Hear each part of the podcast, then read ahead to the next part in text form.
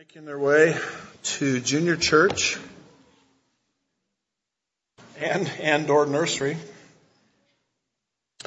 Let's take our Bibles if we could this morning and open them to the book of Genesis,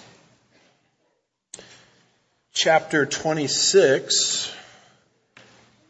And as the Lord allows it, we're going to try to look at verses 1 through 5 this morning.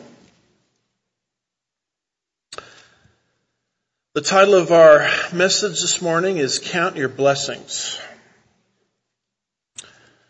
There's actually a song about that, isn't there? Let me sing that for you briefly. No, we won't do that. But what a, what a great time of the year, post Thanksgiving, pre-Christmas, to really take inventory of what God has given us physically and spiritually. This uh, sermon, Count Your Blessings, comes up in our verse by verse study through the book of Genesis. Today focused on verses 1 through 5 as we're looking at the second man in the chain that God raised up as the second patriarch of Israel. God, of course, began the work through the patriarch Abraham, who passed away back in chapter 25. God never leaves the earth without a witness of himself, and now, as he has said, his program continues through the child of promise, a man named Isaac. In fact, to my knowledge, only here in Genesis 26 is Isaac the central character. There have been many other references to Isaac earlier on in Genesis, but he's been sort of a tangential character to Abraham. And in chapter 27 and following, there will be more references to Isaac, but he is sort of a tangential character to Jacob.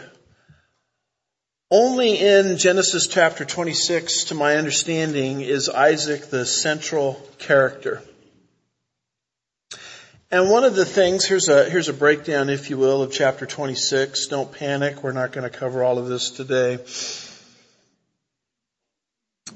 But the first thing that God does with this man Isaac is he reconfirms the covenant that he made originally with Abraham in verses 1 through 5. God is building a nation. And thank God, God built this nation, the nation of Israel I'm speaking of, because without this nation, we would not have our Savior Jesus, whose birthday we are celebrating, commemorating this month. No Israel, no Jesus. No Jesus, no salvation for the world. So as we take a look at chapter 26 verses 1 through 5 where God reconfirms the covenant that he made with Abraham to Isaac, here's a fast outline that we're going to try to follow today. But notice, if you will, first of all, verse 1, the setting. Genesis chapter 26 and verse 1 says, Now there was a famine in the land besides the previous famine that had occurred in the days of Abraham. So it's sort of a familiar story. It's sort of like, as the great theologian Yogi Berra would say, it's deja vu all over again you, you read this and you say, didn't this already happen to Abraham back in Genesis chapter 12? And it did. There was a famine in the land which forced Abraham out of the land of Canaan, which was later to become the land of Israel, down into Egypt. Uh, back in Genesis 12 and verse 10, uh, it said, Now there was a famine in the land, so Abraham went down to Egypt to live there for a time because the famine in the land was so severe. So virtually the identical thing happens. But Moses, the writer of the book of Genesis, wants us to understand that this was a different famine and a different time period and different characters entirely. You continue on verse 1, it continues to fill out the setting, and it says, So Isaac went to Gerar to Abimelech, king of the Philistines. He went essentially to the same place that Abraham sojourned in, in Genesis 20 and Genesis 21, a place called Gerar. There's where Gerar is in the land of Israel. Same place. This chart here shows you all of the happenstances, all of the occurrences in the life of Abraham. One of the things that happened in chapter 20, you can see if your eyes are good, I've got it underlined there. Abraham went to Gerar to associate, to affiliate with a man named Abimelech. And although it's the same place, the name Abimelech doesn't mean it's the same person. The name um, Abimelech is sort of like a dynastic title. It's like calling the king of Egypt Pharaoh. You know, Pharaoh wasn't his first name. He wasn't referred to as Mr. Pharaoh, for example. But it was sort of a dynastic name as power was handed from one person to the next. That name Pharaoh followed the different kings of Egypt. The same is said about this land of Gerar. There was sort of a dynasty there, and the kings were named Abimelech. Charles Ryrie in the Ryrie Study Bible says of chapter 26 verse 1, Abimelech is a dynastic title such as Pharaoh, because this event that we're reading about here occurred 97 years later. In other words, the events of chapter 26 are a good 97 years after the events of chapter 20 and 21. The Abimelech mentioned here, Ryrie says, was probably not the same as the ruler of chapter 20. It was simply his dynastic title. And it does say something very interesting there at the end of verse 1 related to the Philistines. So Isaac went to Gerar to Abimelech, king of the Philistines. And the reason I bring this to your attention is people will say, aha, there's an error in the Bible. Because we all know that the Philistines did not enter the land of Israel until much later. And so obviously the reference to the Philistines makes this whole issue here erroneous. I would understand the name Philistines as something that's proleptic. You say, what does that mean? Well, if you were here in Sunday school, you know exactly what proleptic means. It's something that is predictive, it is yet future. It is predicting that the Philistines would arrive in the land of Israel. Arnold Fruchtenbaum puts it this way, this was not the same Abimelech of chapter 20 and chapter 21. Abimelech was a dynastic name for the king of Gerar and therefore was more of a title such as Pharaoh. While the personal name would be different. Just as Pharaoh was a dynastic name for the king of Egypt, Abimelech was a dynastic name for the king of Gerar. He is mentioned as being king of the Philistines, the Philistines were not yet living at the same time, and so the term Philistines is probably used proleptically that this is the place where the Philistines later settled. So one way to understand this is sort of a proleptic predictive prophecy. Another way to understand this is the book of Genesis is coming together through various uh, scrolls, we gave the Hebrew name for those, Toledot. Every time you see a Toledot translated, these are the generations of in the Bible, it's as if the eyewitness is now passing the scroll on to the next person in the chain. And Moses would come along later in time and sort of compile the book of Genesis through these various scrolls. And it could very well be that Moses would later add that name, the Philistines, so there's different ways of handling this other than just coming right out and saying there's a mistake in the Bible. And the reason I bring these options to your attention is because we're living in a society that wants to constantly tear down the Bible. And when you watch A&E, Mysteries of the Bible, the History Channel, they'll just give you one option. The Bible has a mistake in it. They won't give you the proleptic view. You know, they won't give you the, the view that maybe this was added later by a compiler like Moses. They'll just kind of drop that Christmas present, so to speak, under the tree and put doubts in your mind that the Bible has mistakes in it. And by the way, if the Bible's wrong here, how could you trust anything else it says? How can you trust it when it talks about salvation in Jesus? Don't you know the Bible is filled with errors? And so I view it as one of my jobs as a pastor teacher here at this church to explain that there are other options on the table other than leaping to the conclusion right out of the gate that the Bible has a mistake in it. Because these shows will bring on some sort of fancy scholar with a lot of degrees after his or her name, typically a graduate of what I like to call Harvard. And they'll just sort of malign the scripture and they won't give you the conservative viewpoint or option. And yet there are a lot of options on the table from an academic perspective other than saying, well, this is an obvious historical error.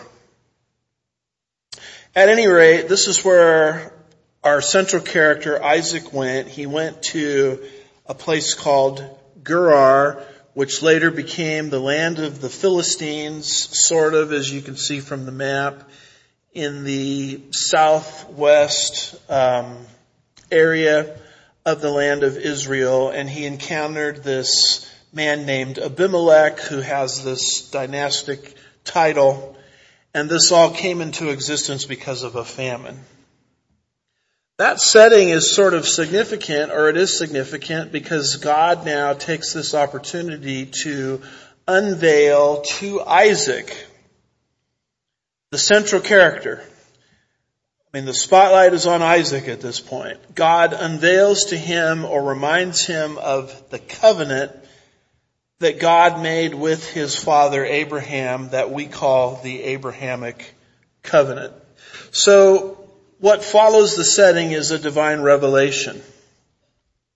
God appears, verse 2, and then the second part of verse 2 through the end of verse 5, you see the content being described.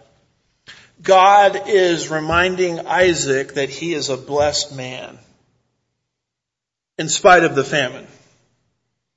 And that's one of the great messages I would love for you to leave this place of worship with you are blessed in spite of the famine. Because we sort of have a famine in the land, don't we? All the economists are kind of doomsday about the American economy. Inflation is up, gas prices is up, people are being put under a lot of financial stress, and what God wants you to understand is regardless of what's happening in your financial life, if you are in Christ Jesus, you are phenomenally, wildly blessed. And the problem with us is it's so easy for us to focus on the negative that we forget what we have. That's why we have entitled this sermon, Count Your Blessings. So we have the appearance of God. You see this here in verse 2, it says the Lord appeared to him, or Isaac in other words, and said, do not go down to Egypt. You'll notice that the Lord appeared to Isaac. That is a tremendous blessing that God gave to these patriarchs. God told Isaac's father Abraham, I will bless you. And one of those blessings is there are at a minimum, and this paragraph explains it, and we've used this paragraph before, and I won't reread it to you, but there were seven specific times in the life of Abraham where God either appeared to Abraham or spoke directly to Abraham. And the reason God is doing this with Isaac is he wants Isaac to understand what he has.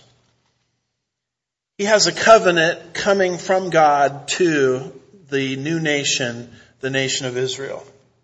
Isaac doesn't have a situation where he makes a covenant with God. It's the other way around. The covenant is coming from God to Isaac.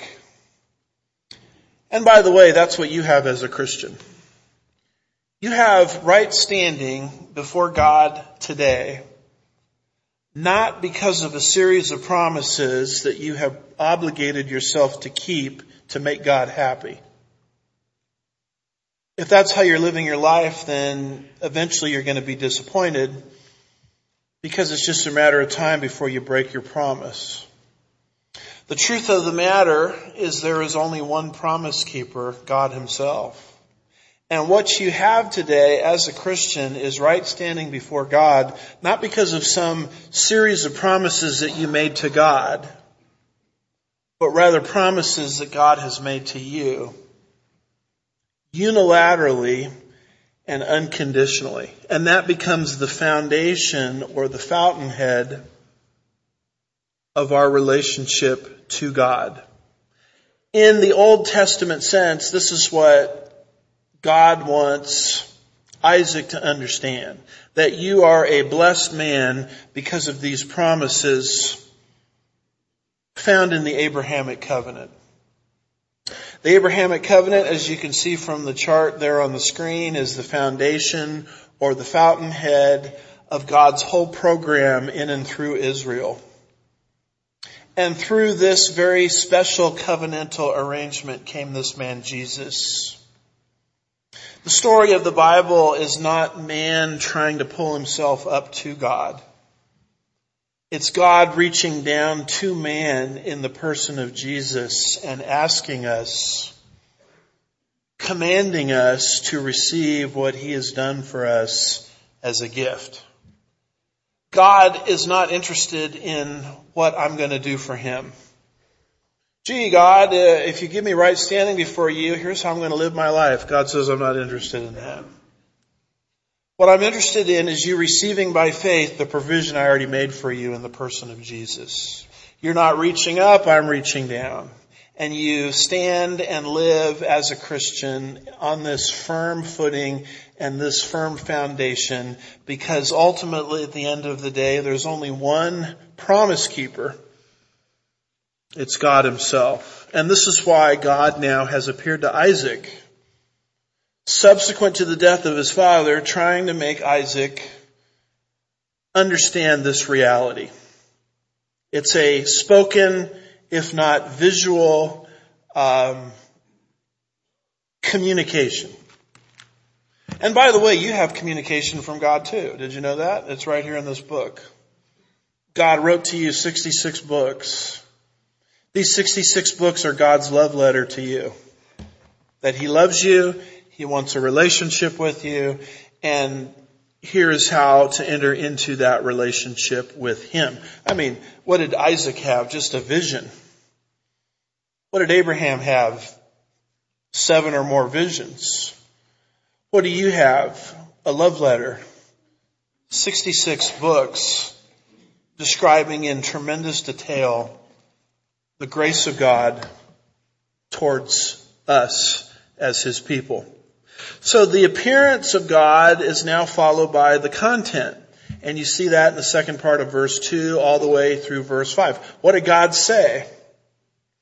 Well, here's a kind of a sub outline of, if you will, of the content that God communicated to Isaac.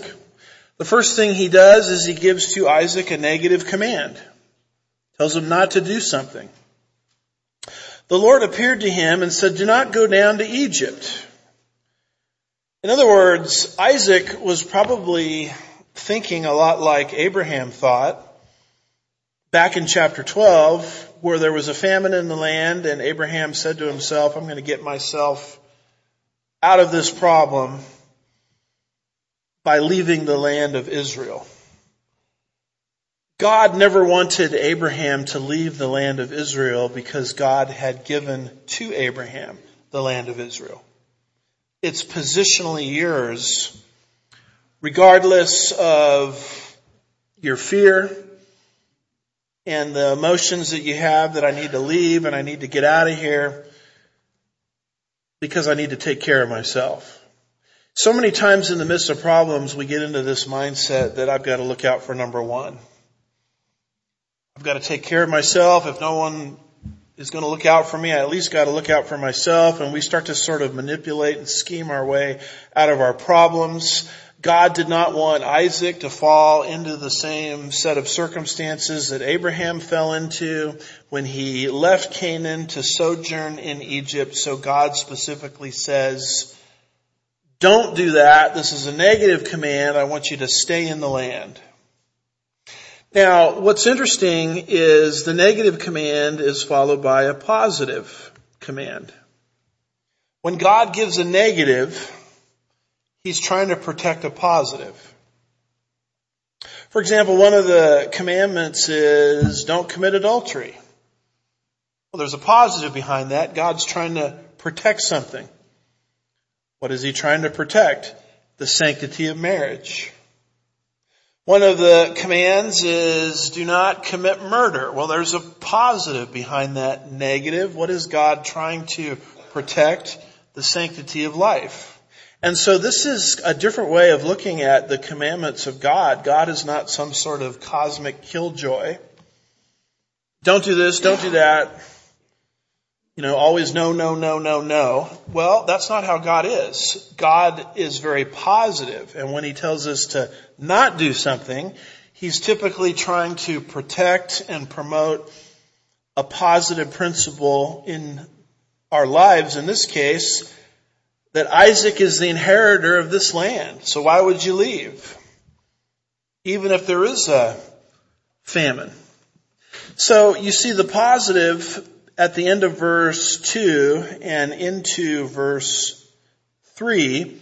After God says, do not go to Egypt, he says to Isaac in this revelation, stay in the land which I shall tell you sojourn, going down into verse 3, sojourn in this land. Why is Isaac supposed to stay in this land? Because he is the seed son. He is the future inheritor of a chunk of real estate that starts in modern day Egypt and goes to all the way to modern day Iraq. And you'll, you'll notice as we've been studying diligently the book of Genesis, all the other people groups, for example, Abraham's sons through Keturah, Ishmael and his descendants, the Bible has been very clear that they all settled outside the land of Israel. Not saying God didn't love them and God didn't have provision for them. He did. But you see, Isaac, you're special. You're different because of all of Abraham's sons, and Abraham had six descendants, excuse me, um, strike that, uh, eight descendants. I believe it was six through Keturah and then Ishmael. And anyway, whatever the numbers are, doesn't matter. Let's, let's just do it like this. Of all of his sons, and there was more than one, amen? There we go. Only Isaac would receive this particular blessing. Isaac, you're different. Isaac, you're special. All of the other ones settled outside of the land. So God is calling Isaac to walk consistently with his position. I mean, you're the, the beneficiary of something amazing. You should act like it. You should not run around like a, you know, a little puppy with their tail between their legs. And by the way, isn't that something God is saying to us all the time? I mean, what, what, are you running around for? Nervous about everything? What are you running around about, about being scared of everything? Don't you know who you are? Don't you know what you're going to inherit? Don't you know that you're a child of the king? So, so grow up, put your big boy pants on, and act according to your position. I mean, that seems to me to be the dominant message to the Christian throughout the New Testament. Act according to your calling. Isaac here is being told to do the same thing. Because Isaac, you are to stay in the land because you are the seed son. And just to prove to you that you are radically, wildly blessed, let me articulate for you seven provisions that you have. You didn't earn these. You received these by grace via the Abrahamic covenant. And what are they? They start getting described about the midpoint of verse 3 into verse 4. Sojourn in this land and I will be with you and bless you. For to you and to your descendants I will give all these lands and I will establish the oath which I swore to your father Abraham. Verse 4. I will multiply your descendants as the stars of heaven and will give your descendants all these lands, and by your descendants all the nations of the earth shall be blessed. Count your blessings. Name them one by one. Count your blessings to see what God has done. Well, what blessings does Isaac have? Number one, he has the presence of God. You see that in verse 3, I will be with you. What are you scared of a famine for? Don't you know that I'm with you forever? The ministry of the Holy Spirit is such that we have that same promise. Because according to Jesus in John 14 verses 16 and 17, the Spirit is inside of us forever. This is not my personal opinion. This is what Jesus said would happen to the disciples when he was with them in the upper room. He said in John 14 verses 16 and 17, I will ask the Father and he will give you another helper that he may be with you for what? Forever. That is the Spirit of truth whom the world cannot receive because it does not see him or know him, but you know him because he abides with you and will be in you. The Holy Spirit is going to come inside of you and he's going to be inside of you forever. That's the presence of God. That wasn't a reality in Old Testament times. The Holy Spirit never came inside of people forever. That is a truth that is unique to our age, the age of the church. Well, how did the Holy Spirit operate in Old Testament times? It says in 1 Samuel 16 verses 13 and 14, then Samuel took the horn of oil and anointed him in the midst of his brothers, and the Spirit of the Lord came mightily upon David. See that? not in David, upon David. From that day forward, and Samuel arose and went to Ramah. Now the Spirit of the Lord departed from Saul. And an evil spirit from the Lord terrorized him. Old Testament, the Spirit came upon people and could leave. Because here it says the Spirit departed from Saul. Do you see how different it is for you and for me in the age of the church, post day of Pentecost? That the Spirit is not on you, He's in you. Paul would later say that your body is the temple of the Holy Spirit. And by the way, how long is the Holy Spirit in you for? The moment you trust Christ as your Savior, He's inside of you forever. I mean, you can't lose God, you can't ditch God even if you want to. And sometimes we, we want to ditch God because He convicts us of things. But you can't ditch God. Because God is inside of us, not on us, not on a temporary basis, forever. The presence of God. Matthew 28 verse 20, Jesus said to the disciples, teaching them to follow all that I have commanded you, and behold, I am with you always until the end of the age. I'm with you until the gas prices get too high, then I'm out of here. It's not what the Bible says. Hebrews 13 verse 5 says, make sure that your character is free from the love of money, being content with what you have, for he himself has said, I will never desert you, nor will I abandon you. Your life today could be very, very tough. A lot of people are going through difficult times. But if you are in Christ, you have the presence of God within you forever. Now that's something to be thankful for. Amen. Second thing Isaac has is God's blessing. You see that there in verse 3. I will be with you and bless you. I will bless you personally, Isaac. The blessing of God. Did you know that as a Christian right now you have the blessing of God? It's in the book of Ephesians chapter 1 verse 3. It says, Blessed be the God and Father of our Lord Jesus Christ who has blessed us. In other words, the blessing has already been given. You don't have to crawl on broken glass and beg God to bless you. God has already done it the moment you trusted in the work of the Savior who has blessed us with 99%, whoops, doesn't say that, with every spiritual blessing in the heavenly places in Christ Jesus. I mean, Isaac got land, which is great, but your blessings are even higher than that because they're heavenly.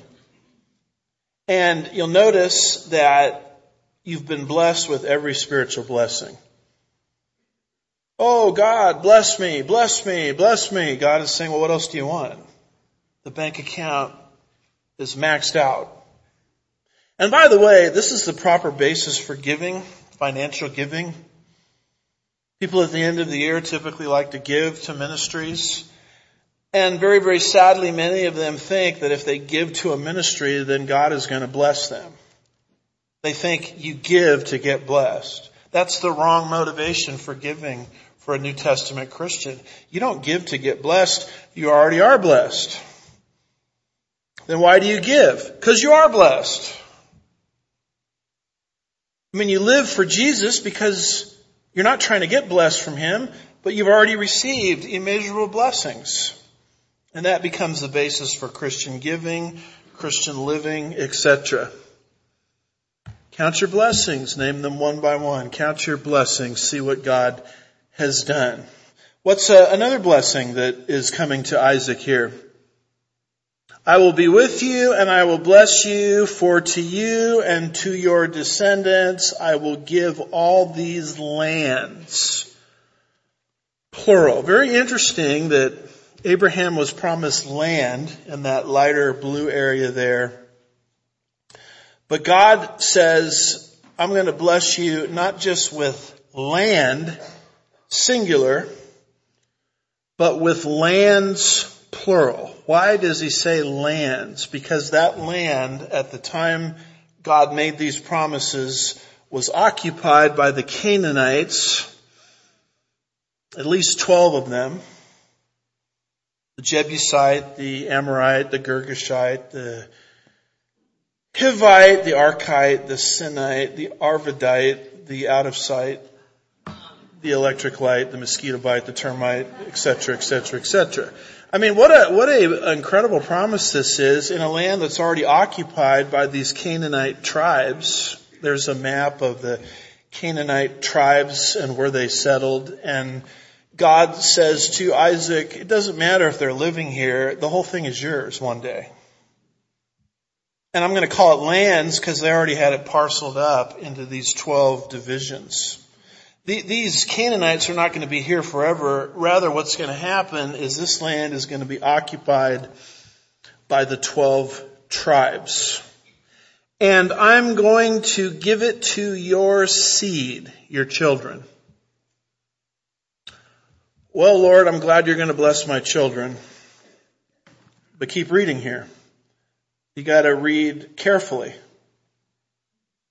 I will give it to you. That's the singular second person pronoun. and give it to your second person pronoun plural. I'm going to give it to them and I'm going to give it to you. I'm going to give it to you, your seed plural, and I'm also going to give it to you individually. Yeah, but pastor, didn't Isaac die and he never received this land? So God broke his word? No. What this is saying is Isaac is going to be resurrected from the dead, just like Abraham. And he will inherit all of these promises one day. The promises are not in a state of cancellation because of Isaac's death. They're in a state of postponement. Isaac is going to participate in the, what is called the first resurrection. Many of those, Daniel 12 verse 2, who sleep in the dust of the earth will awake, these to everlasting life, but others to disgrace and everlasting contentment. Do you see what's being showcased here in advance? The coming kingdom. Because Isaac never inherited in the past all of these things. And yet God cannot what? Cannot lie. In fact, Hebrews 6 verse 18 says it's impossible for God to lie. Which means God must preserve the Jewish nation I think he's doing a pretty good job of that. Amen.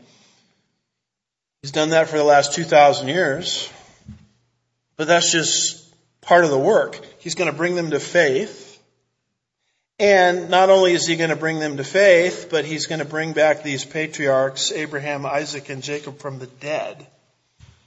So they can receive and inherit everything that God says they would receive.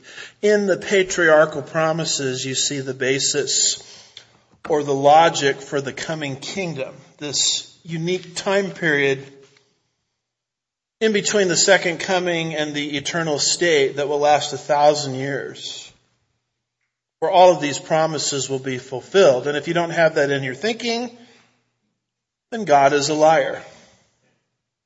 God means what he says and says what he means. And there's a lot of Christian denominations who will tell you, well, you know, Jesus is reigning in our hearts. That's what's important. Well, I hope Jesus is reigning in your hearts, but that's not what is promised here. What is promised here is physical, literal real estate and land that Isaac, Abraham, and all of the rest will receive. Count your blessings, name them one by one. Count your blessings, see what God has done. And then, if that weren't all enough, Isaac, I'm going to fulfill for you an oath that I made to your father Abraham. And you see that there at the end of verse 3. And I will establish the oath which I swore to your father Abraham. When God spoke to Abraham, he promised him eight new promises. Land, a great nation, personal blessing, a great name. I'll bless those who bless you. I'll curse those who curse you. And I will bless the whole world through you. Now, Isaac, you're the recipient of this same oath. It's, it's now transferred to you. You're the central character. And of course, God was so serious when he made this oath that he actually put Abraham to sleep. And God alone, Genesis 15, as represented by the oven and the torch, passed through the severed animal pieces. And in the ancient Near East, when you entered into a contract, a covenant, animals were killed and arranged their parts severed body parts in two parallel rows. And the parties to the agreement passed through the animal pieces. And the parties to the agreement were saying, if I don't do what I have said I will do under the terms of the covenant, then let me be torn asunder. As these animals have been torn asunder. And what's so interesting in Genesis 15 is Abraham never passed through the animal pieces because God put him out like a light gave him a nap. And as he was slumbering away, God alone, as represented by the oven and the torch, passed through the animal pieces. In other words, the covenant doesn't rest on Abraham's shoulders. It rests totally on God's shoulders. And God says, if I don't do exactly what I said I would do under these covenantal terms, then let me be torn in half, is what God is saying. And now, Abraham, you're the benefactor. You're the benefactor of the whole thing. It never rested on your shoulders or on your performance. It rests on me. And beloved, let me just say this. Your arrival in heaven is not on your shoulders. It's on the shoulders of Jesus Christ, who said 2,000 years ago, his final words on the cross, it is finished. Because you have received what he did as a gift, you're on a fast track to glory. The world of religion will tell you something very different. They'll tell you better behave, don't smoke or chew or go with girls who do, and make sure you pay, pray, and obey. And maybe, you know, we'll have to see if the good outweighs the bad. Maybe you'll just sneak in there.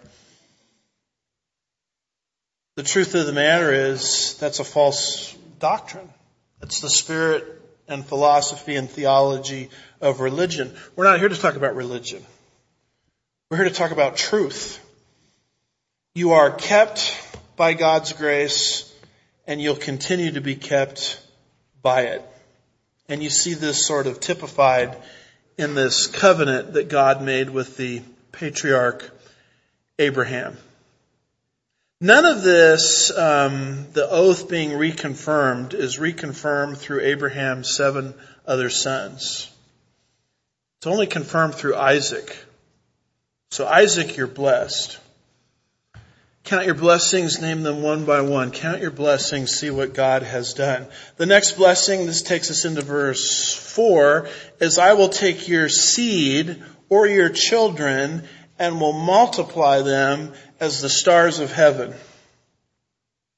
Verse 4, I will multiply your descendants as the stars of heaven.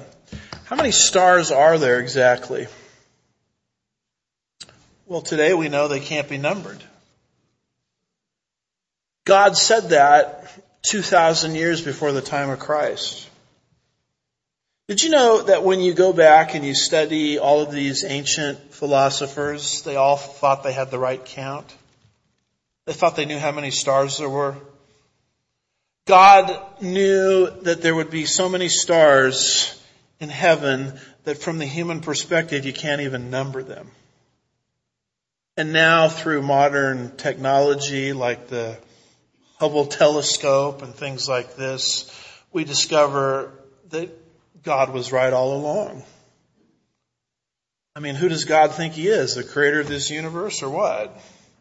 Well, He created it. He knows exactly how many stars there are. In fact, the number is so high, you can't even calculate it from human mathematics. And yet all the philosophers thought they had a, a, uh, the right count. Genesis 15 and verse 5, this is what God said to Abraham. He took him outside and said, now look towards the heavens and count the stars. If you're able to count them, ha ha ha, good luck. God knew that they were innumerable at the beginning. It's interesting how the Bible is so ahead of its time scientifically. It's so ahead of its time in terms of the philosophers of the day. And God said to Abraham, just as the stars are innumerable, so shall your descendants be. In fact, the descendants of Abraham and Isaac elsewhere in scripture are analogized to dust on the earth and sand of the seashore.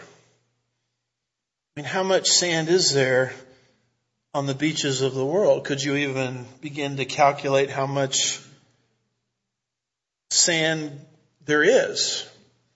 How do you calculate the volume of the dust of the earth? How, how do you calculate the innumerability of the stars of heaven? And God says, just as those things can't be numbered, so shall your descendants be. A blessing to the seed. Now, it's interesting that when you study this word seed, the word seed is a collective singular. What does that mean? It means a word that can be singular, a noun that could be singular or plural. It's just like the word hair. Hey, I got my hair cut. Oh, which hair are you talking about? Oh, you're talking about your whole head. Okay, thanks for clarifying because you're using their collective singular. Just like the word sheep. Are we talking about a flock of sheep or this one cute cuddly creature over here? Collective singular. That's how the word seed is. Paul picks up on the collective singular aspect of the word seed. And in the book of Galatians chapter 3 verse 16, concerning these promises, he says, Now the promises were spoken to Abraham and to his seed. He does not say, and to seeds as referring to many, but rather to one. That is Christ. In other words, from Abraham and Isaac's innumerable seed is going to come one seed. Because this is a collective singular. I can use it both ways, Paul says. And who is that one seed? It's the seed promised in Genesis 3 verse 15 at the very beginning of the book. I will put enmity between you and the woman, between your seed and her seed. He shall bruise you on the head, and you shall bruise him on the heel. In other words, right at the beginning of human history, the world is on notice that there's coming an individual seed, Jesus Christ, who will pay the sin debt for all of humanity. And so when God says, I'm going to multiply your seed, that's only part of the promise.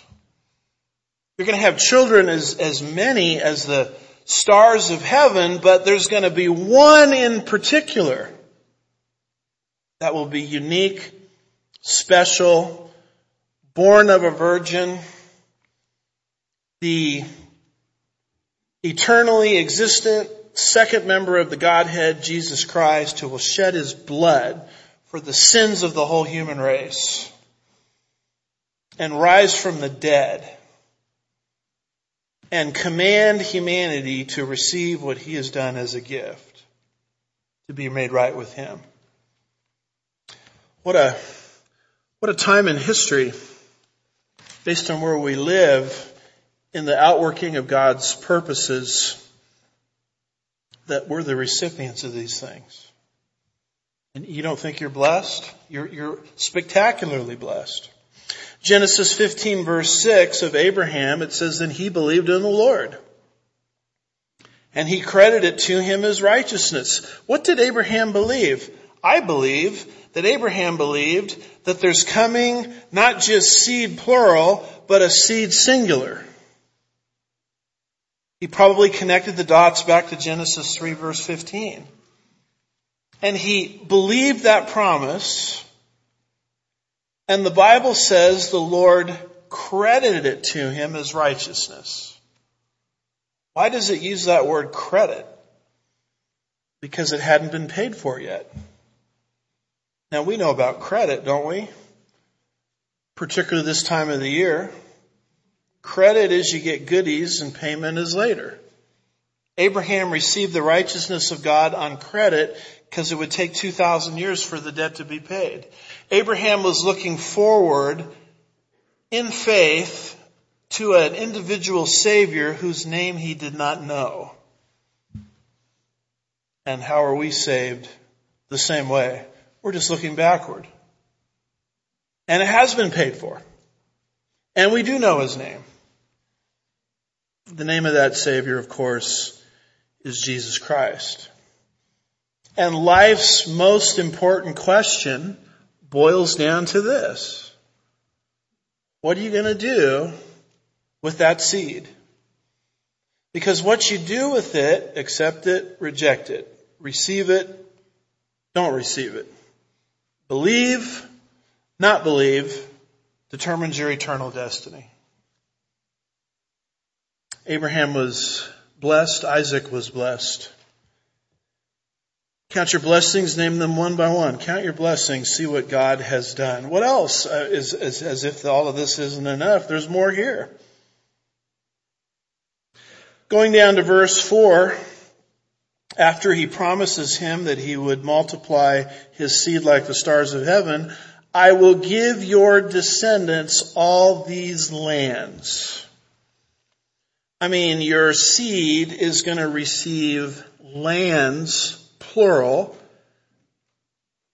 I thought Abraham and Isaac would receive land. That's true, but the land was occupied by the descendants of Canaan who had what later would be called the land of Israel parceled up into 10 or 12 parts. God is reminding Isaac that you're going to receive all of it. The promise no doubt made no sense to him from the human perspective. I mean, it made no sense that he would get all of this when it was all occupied by these 10 to 12 Canaanite tribes. I guess God could have sat there and explained everything to Abraham and Isaac. Here's how I'm going to pull it off. But he didn't do that. He just said, trust in my character that it will be accomplished. You don't know exactly how everything in your life is going to be pulled off. And you don't need to know.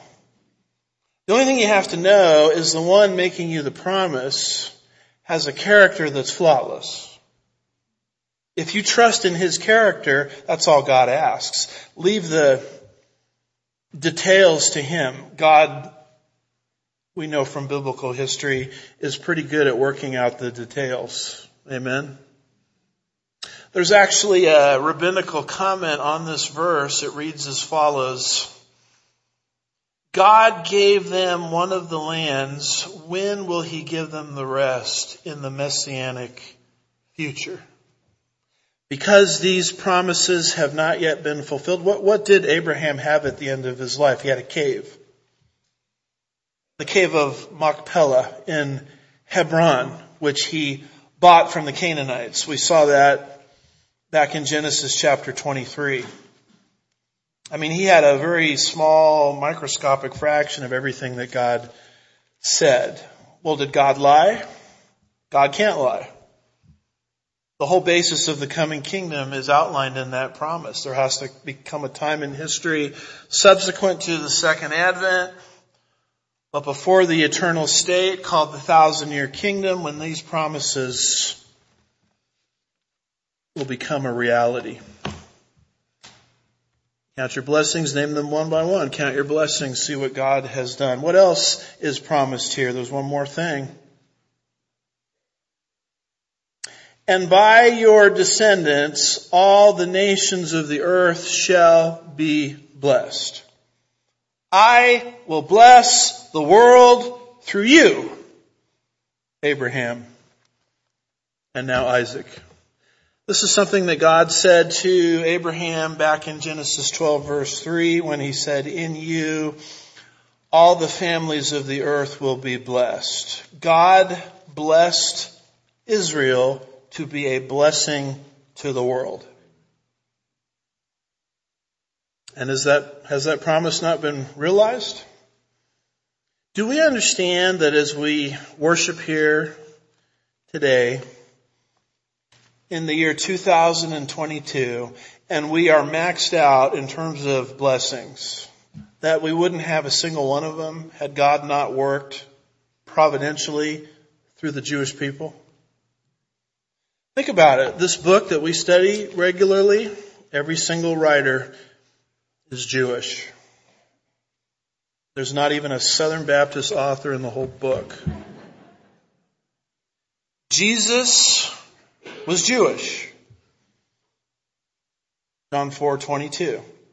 The coming kingdom yet future will not be headquartered in Washington DC. Praise God for that. Be headquartered in the nation of Israel. God has, has done exactly what he said. I will bless the world through you. And Israel is the gift that keeps on giving. We only have received blessing one and blessing two. Blessing three is on the horizon. Paul explains that Israel, because of her unbelief in Romans 11, nationally has been removed from her own tree. And in the place of that removed branch came this wild branch that doesn't belong.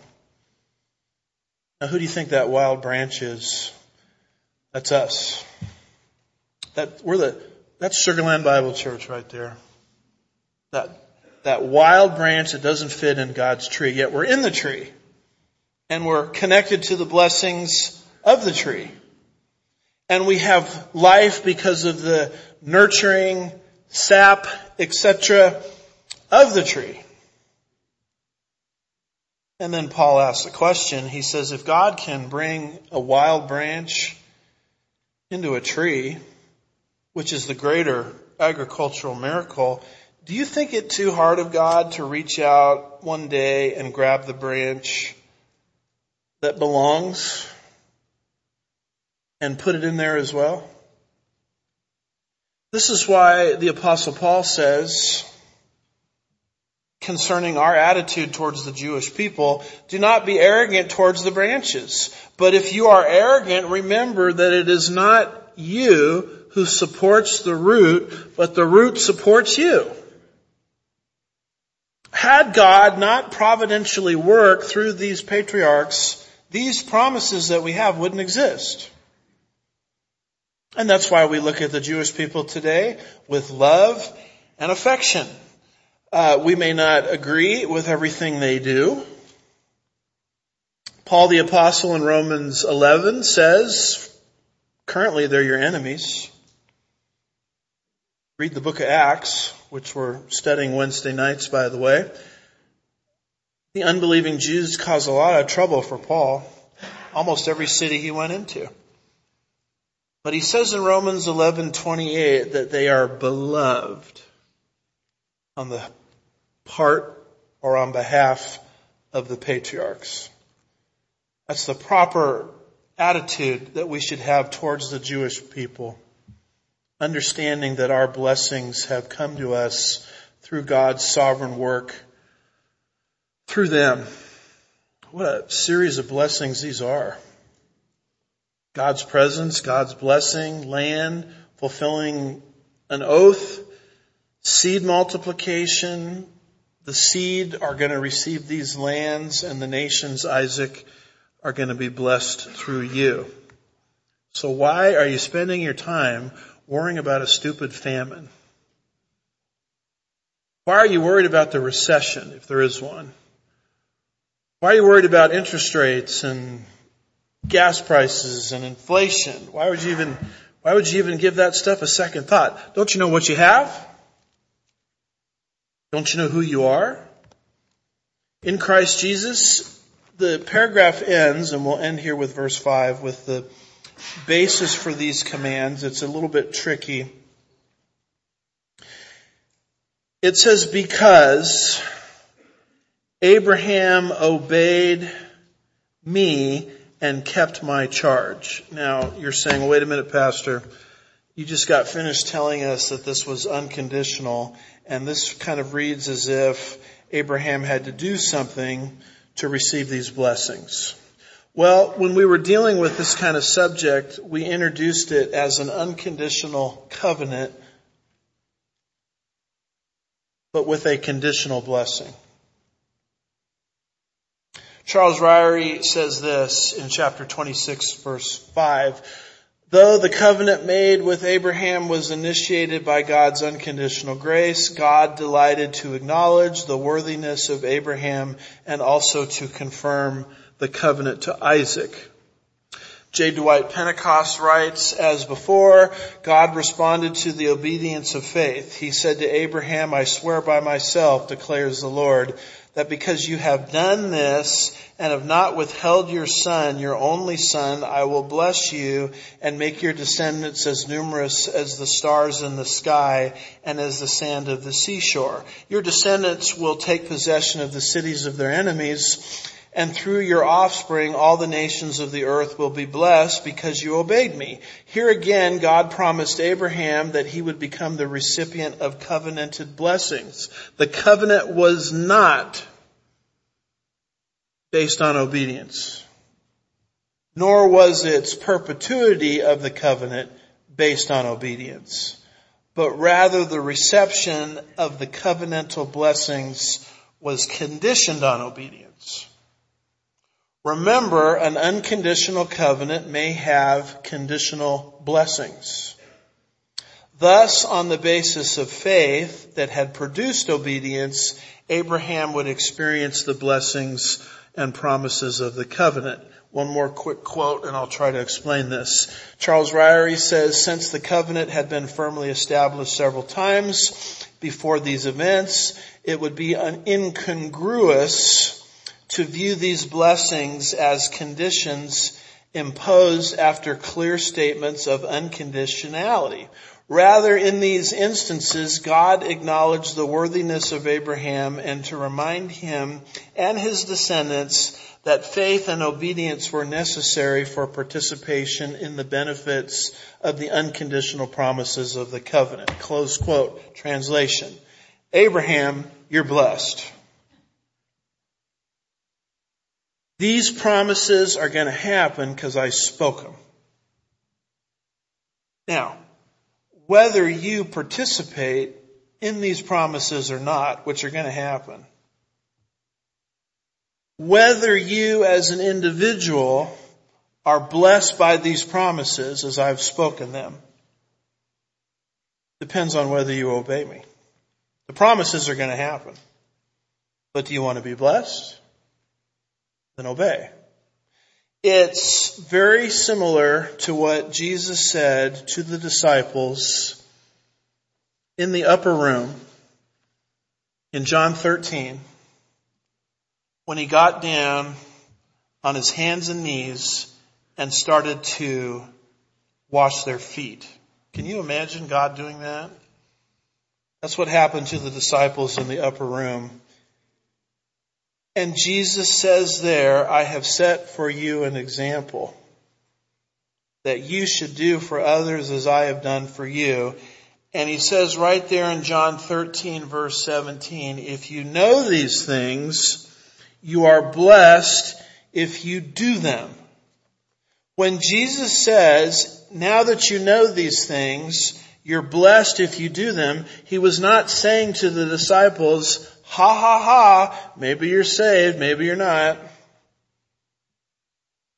We know they were saved. In fact, the only unbeliever in the group would leave the room in John 13, meaning that Jesus, for the bulk of the upper room discourse, John 13 through 17, was talking to 11 saved people whose salvation was never in doubt.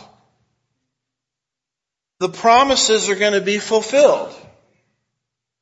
But if you want to be used in my plan to fulfill these promises, which are automatically going to happen, I'm requiring from you obedience. See, folks, here's the deal. God's work is going to get done. That's not an issue. The issue is, is he going to use you to do it? Is he going to use me to do it? Now that's on the table. That's not a salvation thing. That's a blessing thing. That's a, that's a usability thing. And if you are going to be the type of person that God is going to use to fulfill His promises, which will happen,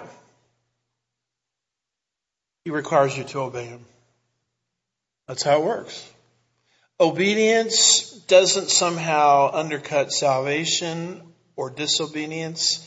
It doesn't somehow undercut whether these promises are going to happen or not.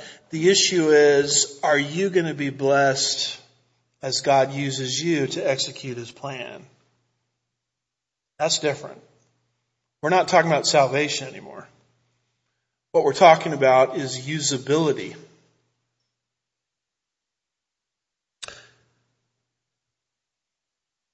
You look at the very end of verse 5, and he says, My commandments, my statutes, and my laws. Well, wait a minute, what laws? We don't have the law of Moses yet. Well, every covenant that God makes has laws in it.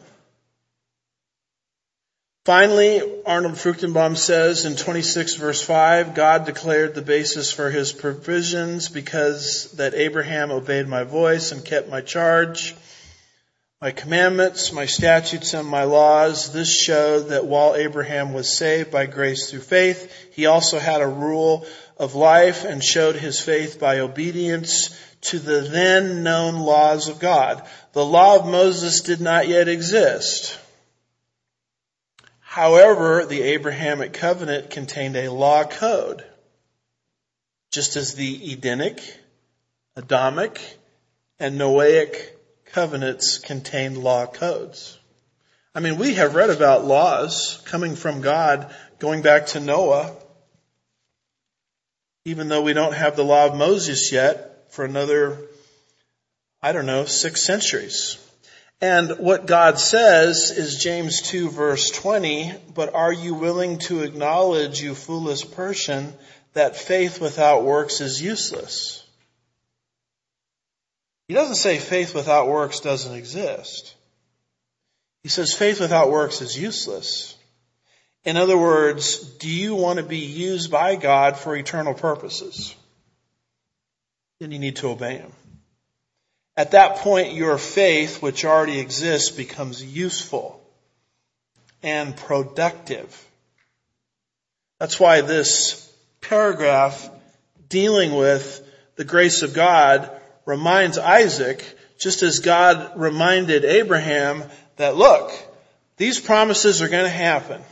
But do you want to be the instrument of my blessing to the world as a, as a human being, as a person? Then you need to obey me. It's an unconditional covenant, but with a conditional blessing. What justifies you? Faith alone in Christ alone. But how do you grow as a Christian? You have to obey God under His resources and under His power. And as we embark on a new year, what a great New Year's resolution that is.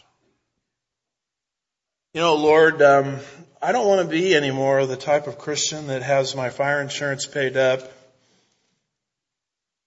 where I just sit soak and sour week after week after week. I, I want you, Lord, to actually use me as your instrument to bless planet Earth. And God says, I'm delighted that you raised the subject. But here's the condition. The condition is obedience. Your justification is by grace, but your usability is conditional. And we, as the church age, we don't obey the laws associated with the Abrahamic covenant. We don't obey the laws associated with the Mosaic covenant. What we obey is the law of Christ. You'll find the expression the law of Christ in Galatians 6 verse 2, otherwise called the law of the Spirit. Romans 8 verse 2, there is a law, a, a nomos, a, a set of rules, principles for the church age believer. Do not let the sun go down on your anger, lest you give Satan a foothold. Gee, so and so really offended me, but I'm going to make a choice this week not to seek revenge. I'm not going to let the sun go down on my anger. I'm going to forgive as I have been forgiven. Yeah, but the person that offended me is so unworthy. God says, well, what do you think you are? You're unworthy as well, but I gave you grace. Why don't you extend that grace to somebody else? All right, Lord, I don't know how I'm going to do it because I've got some real feelings of animosity towards so and so who done me a dirty, so to speak. God says, I want you to trust my resources to forgive that person. You start making that kind of decision as you start walking in the law of Christ. You're not more saved than when you were, when you took Christ as your Savior. I mean, you're saved. That's not an issue. Now what's happening is you are becoming a usable, pliable vessel that God can use to expand His purposes on the earth. Your usability, you're, you're being a blessing factors into that. And so as we move into the new year, may we have that mindset. I'm not just going to sit soak and sour. I'm not just going to celebrate that my fire insurance is paid up. I'm going to actually step out into the law of Christ under God's power and start to obey God and watch what God does with your life in the year 2023. By the time you hit year 2024, you'll look back and say, I can't believe what God did. And so that's our, that's our exhortation. And so we took a look at the Abrahamic covenant reconfirmed today, and then next week, Lord willing, we'll get into the subject of Isaac and Abimelech. Shall we pray? Father, we're grateful for your word and your truth. We know that most likely there are many people listening to the sound of my voice, either in the building, online, or the archive after the fact that may not know you personally. And we just pray for them that today is a day of salvation, that they would trust in the Savior for salvation, that they would understand that salvation is not something we earn, it's something that we receive as a gift. And if people haven't taken that initial step into a relationship with you, we pray that many people would come under the convicting ministry of the Spirit and they would be prompted to trust in the Savior. And many people would be doing that even as I speak. We do pray for those, Father, that need more information. We pray that they would come and talk to myself who's available after the service to talk. We'll be careful to give you all the praise and the glory. We ask these things in Jesus' name. And God's people said.